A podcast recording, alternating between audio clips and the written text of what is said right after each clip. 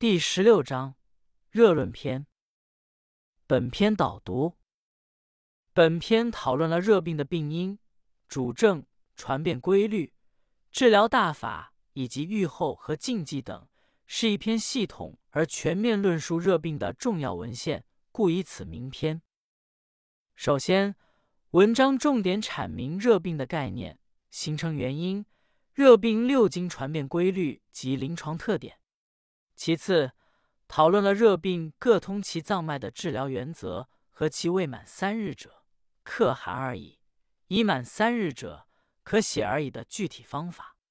再次，护理方面提出热肾不可强食的防止余热再起的措施，以及病后恐脾胃虚弱不可食肉的禁忌。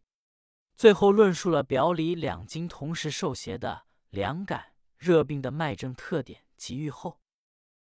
皇帝问曰：“今夫热病者一，皆伤寒之类也；二，或愈或死，其死皆以六七日之间，其愈皆以十日以上者，何也？不知其解，愿闻其故。”岐伯对曰：“巨阳者三，诸阳之属也。其脉连于风府四，故为诸阳主气也。人之伤于寒也。”则为病热，热虽甚不死，其凉感于寒而病者五，必不免于死。注释：一热病指一切外感发热性疾病，如温病、暑病、风病等。二伤寒指广义的伤寒及多种外感病的总称。三巨阳即太阳。四风府学名。再向后正中入发际一寸，属督脉。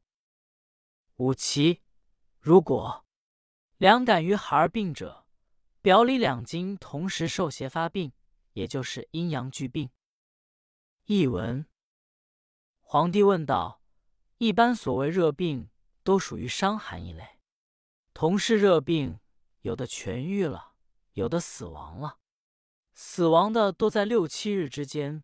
痊愈的大约在十日以上，这是什么道理？我不知其中的缘故，希望听听其中的道理。岐伯答道：“足太阳经是诸阳连主汇合之处，它的经脉上连风府，所以能够为诸阳主气。人为寒邪所伤，就要发热。如果单是发热，即便热得很厉害，也不会死。但假如阳经，阴经同时感受寒邪为病，就必然死亡。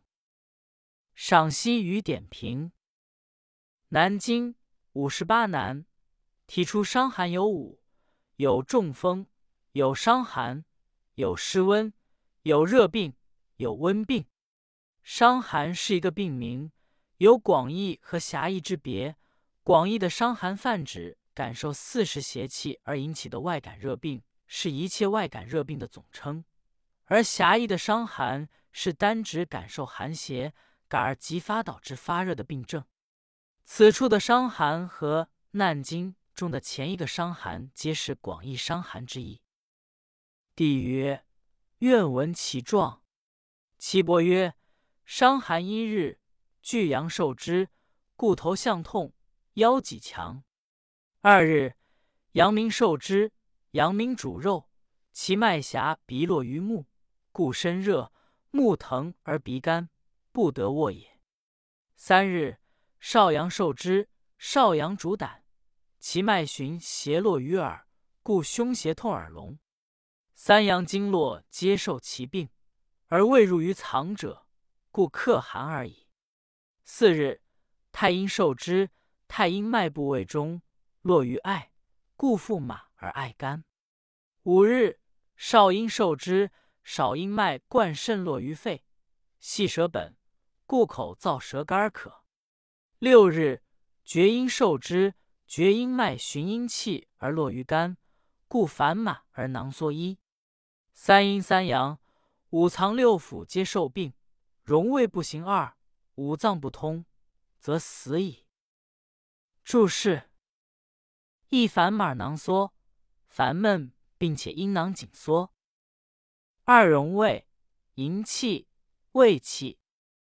译文：皇帝道，希望听听伤寒的症状。岐伯说，伤寒第一天，太阳经感受寒邪，所以头项疼痛，腰脊僵硬。第二天，病邪传到阳明，阳明经主肌肉，他的经脉邪鼻，络于目，所以身热、目疼、鼻干，不能安卧。第三天，病邪传到少阳，少阳主胆，他的经脉巡航于两胁，络于两耳，所以胸胁痛、耳聋。如果三阳经络都已受病，但还没有传入到脏腑里的，可以用发汗法来治愈。第四天，病邪传到太阴，太阴经脉分布于胃，落于咽艾，所以腹胀满，咽艾发干。第五天，病邪传入少阴，少阴经脉通肾，络肺，联系舌根，所以口燥、舌干而渴。第六天，病邪传入厥阴，厥阴经脉环绕阴气。落于肝，所以烦闷，阴囊紧缩。如果三阴三阳经、五脏六腑都受了病害，营卫不运行，腑脏不通畅，那就要死了。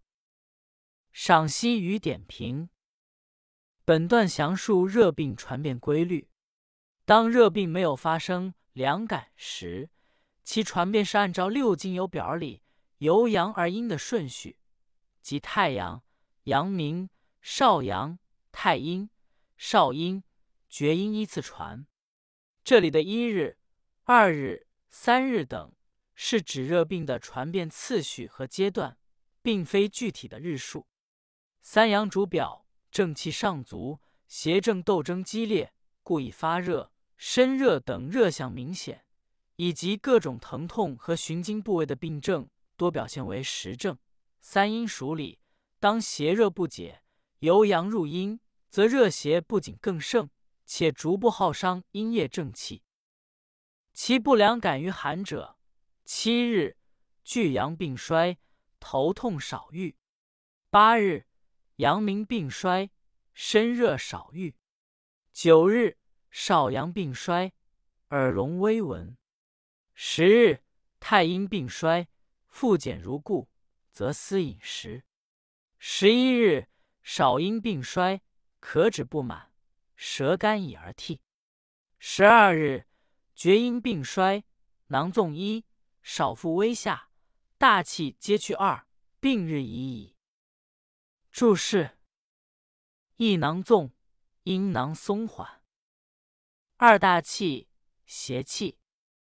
译文：如果没有凉感于寒邪，到第七天，太阳病就会减轻。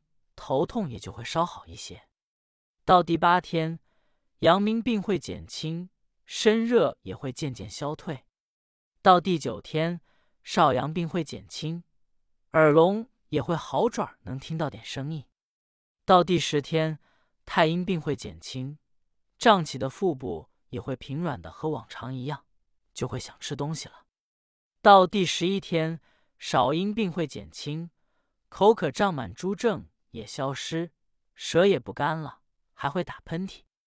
到第十二天，厥阴病减轻了，阴囊也松缓下来，小腹也觉得舒服。之后邪气全退了，病也就好了。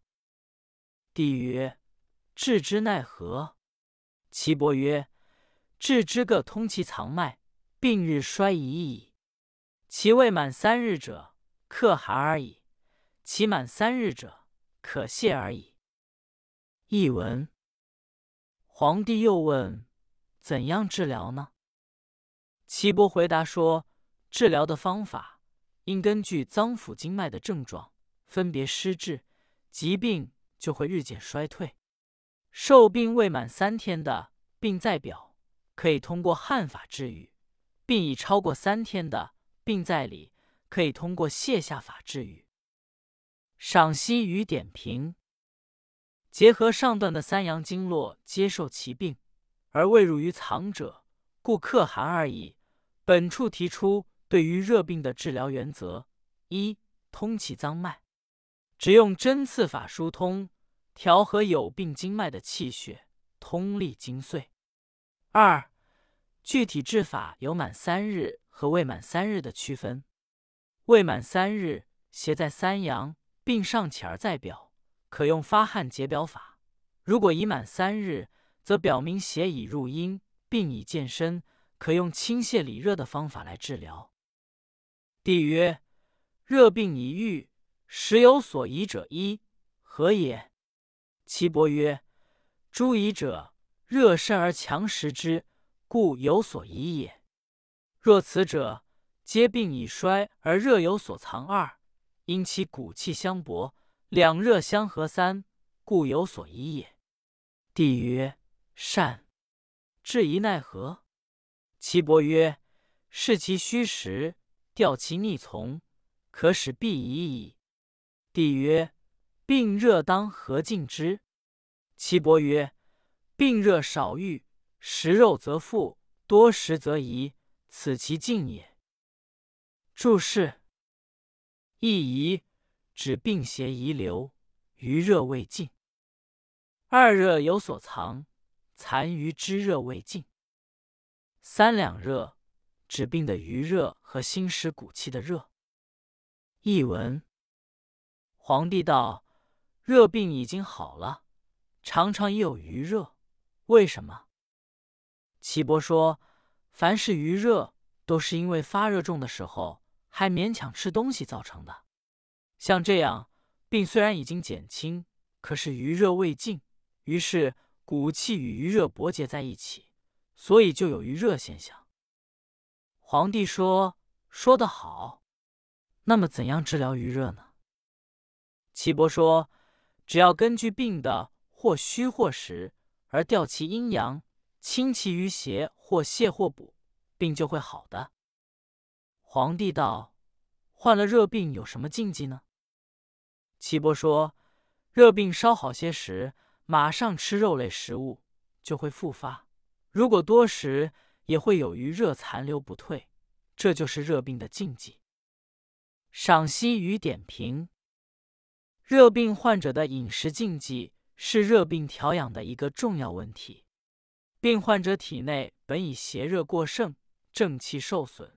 若强劲骨时，则骨气与热邪相搏，使热势更盛，久而热势不退；而当病势稍减之时，因热邪并未退尽，若饮食过多，尤其是进食肉类等助热难消化之物，更可使余热复起。帝曰：其病凉感于寒者，其脉因与其病形何如？岐伯曰：凉感于寒者，病一日。则巨阳与少阴俱病，则头痛、口干而烦满；二日，则阳明与太阴俱病，则腹满、身热、不欲食、沾盐衣；三日，则少阳与厥阴俱病，则耳聋、囊缩而厥二，水将不入，不知人。六日死。帝曰：五脏已伤，六腑不通，荣卫不行。如是之后。三日乃死，何也？岐伯曰：阳明者，十二经脉之长也，其血气盛，故不知人。三日其气乃尽，故死矣。注释：一沾沾言神志不清，语无伦次；二绝指四肢逆冷。译文。皇帝道：“假如两感于寒的病人，他的脉象和症状怎样呢？”岐伯说：“两感于寒的病人，第一天太阳和少阴二经都患病，就有头痛、口干、烦闷而渴的症状；第二天阳明与太阴二经都患病，就有腹满、发烧、不想吃东西，甚则语无伦次的症状；第三天少阳。”与厥阴二经都患病，就有耳聋、阴囊紧缩、绝逆的症状。如果再发展到水浆不入口、昏迷不醒，第六天就得死。皇帝说，病情发展到五脏都已损伤、六腑不通、营卫不和的地步以后，三天之后就死亡了，这是为什么？岐伯说：“阳明经是十二经脉中最重要的，这一经血气与邪气都盛，正邪相搏，病人容易神志昏迷。三天以后，阳明精气已尽，所以就死亡了。凡病伤寒而成温者，一先下之日者为病温，后下之日者为病暑。暑当与汗皆出，勿止。注释。”一温，此指温热病。译文：凡伤于寒邪而变成温病的，在夏至以前发病的叫做温病，在夏至以后发病的叫做暑病。暑病应当发汗，使热从汗出，而不能止汗。